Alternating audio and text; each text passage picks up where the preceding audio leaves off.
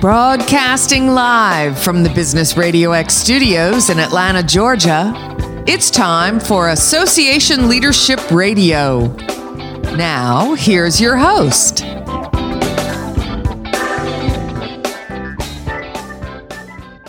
Lee Kantor here, another episode of Association Leadership Radio, and this is going to be a good one. Today on the show, we have Dustin Whistler with Forte Commercial Real Estate. Welcome. Thank you, Lee. Uh, well, tell us about your firm. How you serving folks? So we're Forte Commercial Real Estate is an occupier-driven and sector-focused commercial real estate firm based in Denver. We represent businesses that occupy real estate, and usually that's office space or industrial space or both. Simply put, we're a tenant rep firm. But we focus deeply in certain sectors in which we have a unique story or more to offer a passion, I guess. And those sectors are manufacturing, outdoor and apparel, advanced industries like bioscience or clean tech, community real estate, which we think of as nonprofit sector, creative sector, social enterprise. And then we recently launched architecture and engineering and construction practice. And then we do a lot of work with private equity as well. And then the service offering is really lease acquisition or renewal or sublease, or we do a bunch of project management. And in our community real estate practice, we do capital campaigns and nonprofit center services. So, what's your backstory? How'd you get involved in this line of work? I originally, were, I guess I started working this in '96.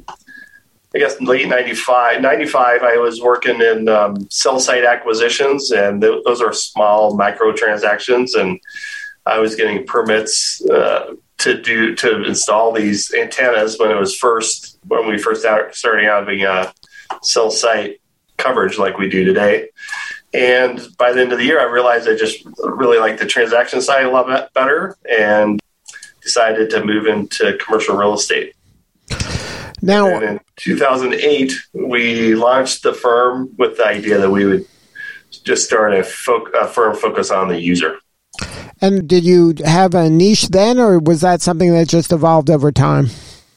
Yeah, our, I guess our niche, I guess what makes us unique is uh, our original niche was manufacturing, life, life sciences, and outdoor and apparel. And so the, the theme there is those are all companies that have typically hard to do transactions. So what we do is then those companies need more than most brokers, you know, can or will provide. And so what what I guess our niche is is we built a we built solutions to specifically support them. And that's particularly true in one of our newer, uh, not not new, I guess now nine years or eight years. Our community real estate practice really true that community real estate can be really hard to do. So, when you were building out the firm, you had this vision and you were handling transactions that were more complex or required more. Was it difficult for you to build a team that was kind of on the same page from a value standpoint? Um, I don't think we're originally we were really focused on values, but as we um, as we grew, it, so the early days, it was very um, sort of there would be external partners that we would engage, and we um, were working with companies we enjoyed and or that were profitable. And I think um, where that changed is in 2000, I guess that's 15. We started thinking about what was working well, what wasn't working well, and what was working well was board work and like work in our bioscience practice. And what I realized is that's a very both of those are very mission driven organizations and um, are mission driven deals. So the uh, so your board work, you're trying to achieve a mission, and bioscience, their focus is on saving lives and improving lives. And so we realized that we just wanted more of that in our sort of company DNA. And so I started asking uh, people we knew in the community whether we should start a nonprofit practice. And that was in January. By June, we had to hire someone just work in that practice area. And so, so back to culture, where, where that starts to shift is right at that moment. And um, you know, it's evolved to a point where we kind of think of ourselves as a very mission driven firm. So whether you're manufacturing 5G towers or you're trying to build a nonprofit center to serve the well being of the people of Colorado, our client's mission is our mission. It shapes that that sort of mission driven um, idea really shapes how we serve our clients, their success, and how we serve in our community. So when you kind of flip that switch, did you was that something that you were like, wow, now that we've kind of made that mental shift, I mean it probably didn't change many behaviors, but now mentally you're saying this out loud and you're talking about it. Did that impact anything or did you notice anything like hey we're getting better people or people seem more engaged or, or did you was there any kind of clues that this that you were onto something here um, yes, several. Uh, one is that that business that we pursue and uh, that we want to do in the nonprofit community or in the community real estate practice, that comes in so readily. Um, and what we find is that we we do a bunch of work in those other sectors, but it's um, it is not nearly as easy as in the nonprofit practice. And so I think part of it is that we understand the nonprofit community because we're members of those boards and committees, and we understand how nonprofits work and what they need. And uh, it shifted who is attracted to our firm. I think the people that we get here are coming here because of that mission focus, and um, and then I think we've just become known for a bunch of that work we do. Now, um, how does it work kind of practically now? Now that um, you have employees going out in the world, is that something when you're onboarding an employee, there's you tell them there's like a level of expectations that you're expecting them to kind of lean into their community and give back and get immersed in the nonprofits and the business associations and really um, you know, kind of walk the walk and not just join, you know, pay money and be a member and just say, look, I'm a member and then I'm done. Yeah, yeah, that's right. Uh, so I, I, I might answer this in a couple of ways. So one one thing is that a lot of our peers, and this isn't true, you know, uniformly true, but a lot of our peers might think it's good enough to sort of raise money once a year and ask clients for money and then give it to a cause, and that gathers gathers a community sometimes but it's not as deep of a commitment to the community. And so we view that as part of our culture and part of our expectations. So when we're interviewing people, usually they've come to us because of uh, that we're a little different than the rest of the uh, commercial real estate world in our mission focus. But then, yeah, we really expect we we're pretty declarative that, that we expect our everybody that's in our firm um, that they're tangibly engage in the community. Um, I'm chair of the board of Colorado Business Community for the Arts, and so we put, I think we put through six or seven different uh, folks in our firm through the Leadership Arts program, which is basically board training. And so, yeah, it's shifted. Uh, I think what uh, the other piece of I would say is that um, we so there's kind of, I guess two follow-ons to that. One is um, we think an organization's value should show up in the way it does business, not what it says. And part of that is investing your time, treasure, talents, and connections for the work you do.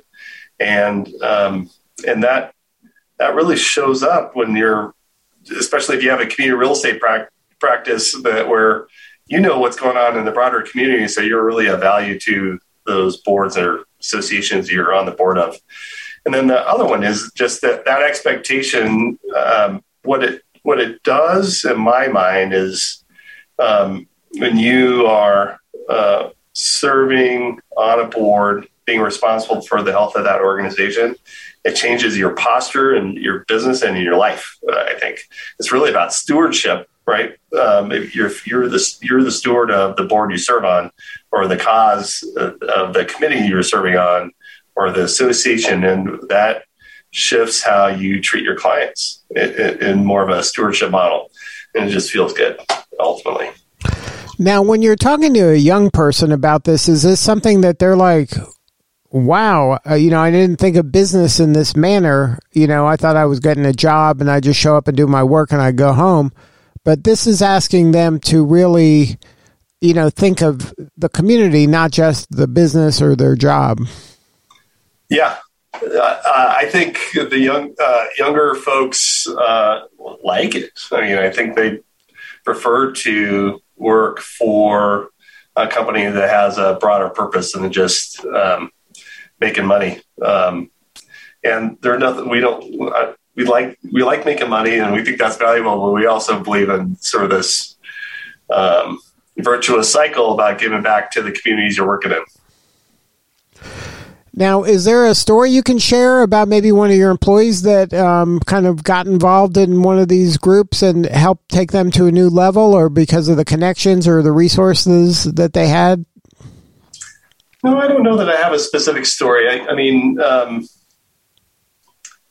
I, I, guess I could talk about a project we worked on where, where I feel like um, our involvement was um, in our practice was community building. Yeah, that'd be great. Yeah, uh, just something where you can kind of draw a line to this effort into the kind of helping the greater good here. Yep. So, some ways, we think of ourselves uh, as a chief enablement officer. So, if you have some crazy idea or that's good for the community, or you have desire to grow your footprint and, and grow your company, uh, we're the, we're the ones that uh, you have the vision, we have the infrastructure to make it happen. So one example of that work would be Colorado's health capital. Um, the CEO of Healthier Colorado had the vision to create a nonprofit center focused on the well-being of people of Colorado. And our client, our client Jake Williams, CEO at Healthier Colorado, had that vision and uh, we got to know each other through connections in the community. Um, and what uh, what the result is is that we ended up building a 26,000 square foot nonprofit center with 40 nonprofits um, in the building. And what was true on the front end is that Jake said, Hey, here's 13 folks we know that are interested. And we said, Well, we have a database of, I think, around 200 organizations that we think would have some appetite for this. And so, um, and back to sort of that, your mission is our mission. At times, I think Jake would say, "Hey, we should just go grab this tenant because they're it would gobble up a lot of space." But when we think about are they uh, on mission or not, the answer was no sometimes, and we would skip it, and and then we just worked hard enough that within, um, I guess we're now a year and a half in, it's 97% leased. And so, uh, who we knew in the community um, uh, via boards we served on or via other work we do really uh, helped that nonprofit center be successful. Right. Without you, it would have been impossible. I just don't think there's anybody else that does what we do. So yeah, it would have been a lot harder. And and um, yeah, without without without all the infrastructure, without the commitment in the community, yeah, it's not possible. So then, uh, you mentioned some of the industries you serve and some of the work that you do. Um, is there an ideal client, or is it something that if they're within those industries, then you you know they should talk to you, or is it you know would you like them also? Obviously, I would imagine to share similar values, or if they have similar values and maybe aren't in those niches that you serve, that maybe they would work out as well. Like, who is that kind of perfect fit client for you? Yeah, um, you know what we we do business across all sectors, to be honest, and uh, but the perfect fit client is someone that is doing good in the world, whether that's innovating uh, in the medical device world or they're doing something in the community or um, we we love geeking out on manufacturing projects. And so I, I feel like a lot of those, uh, what I'd say about those sectors that we're focused on is we're um, not entirely agnostic, but pretty close to the size and who they are. We love doing bigger deals, obviously, but if it's uh, if it's a nonprofit in our community and it's a small nonprofit in our community, we're going to find a way to help them out. So, if somebody wants to learn more, have a more substantive conversation with you or somebody on the team, what is the website? What's the coordinates? Our website is fortecre.com And that's uh, F O R T E C R E dot com? That's right. And then they can go there. They can learn more mission, purpose, and and um, some of the work that you've done in the past, and how to get a hold of you. Yep, and they can find us on social media: LinkedIn, um, Twitter, Facebook. We're pretty easy to find. Now, is your work primarily in the Metro Denver and Colorado area? Uh, we work probably the mo- the deepest along the Front Range in Colorado, but we work nationally as well. We're part of a larger national network, and um, you know, year to year, our business is probably twenty five to thirty five percent outside the state, um, and the rest within Colorado. Well, congratulations on all the success. Uh, you're doing important work, and we appreciate you. Thank you. Thanks for what you're doing. Uh, hopefully, you're motivating a lot more people to get involved. Yeah, that is what we're trying to do every day is to teach people, you know, how to get the most out of, um, you know, th- this type of association work and leadership and getting involved in all aspects of it, not just running them, but also the you know they couldn't survive without people like you who are really encouraging their people to get involved and to lean into the work in their community. Yep. Yep. Well thanks for what you do thanks for having me on. All right. This is lee Kantor. We'll see you all next time on association leadership radio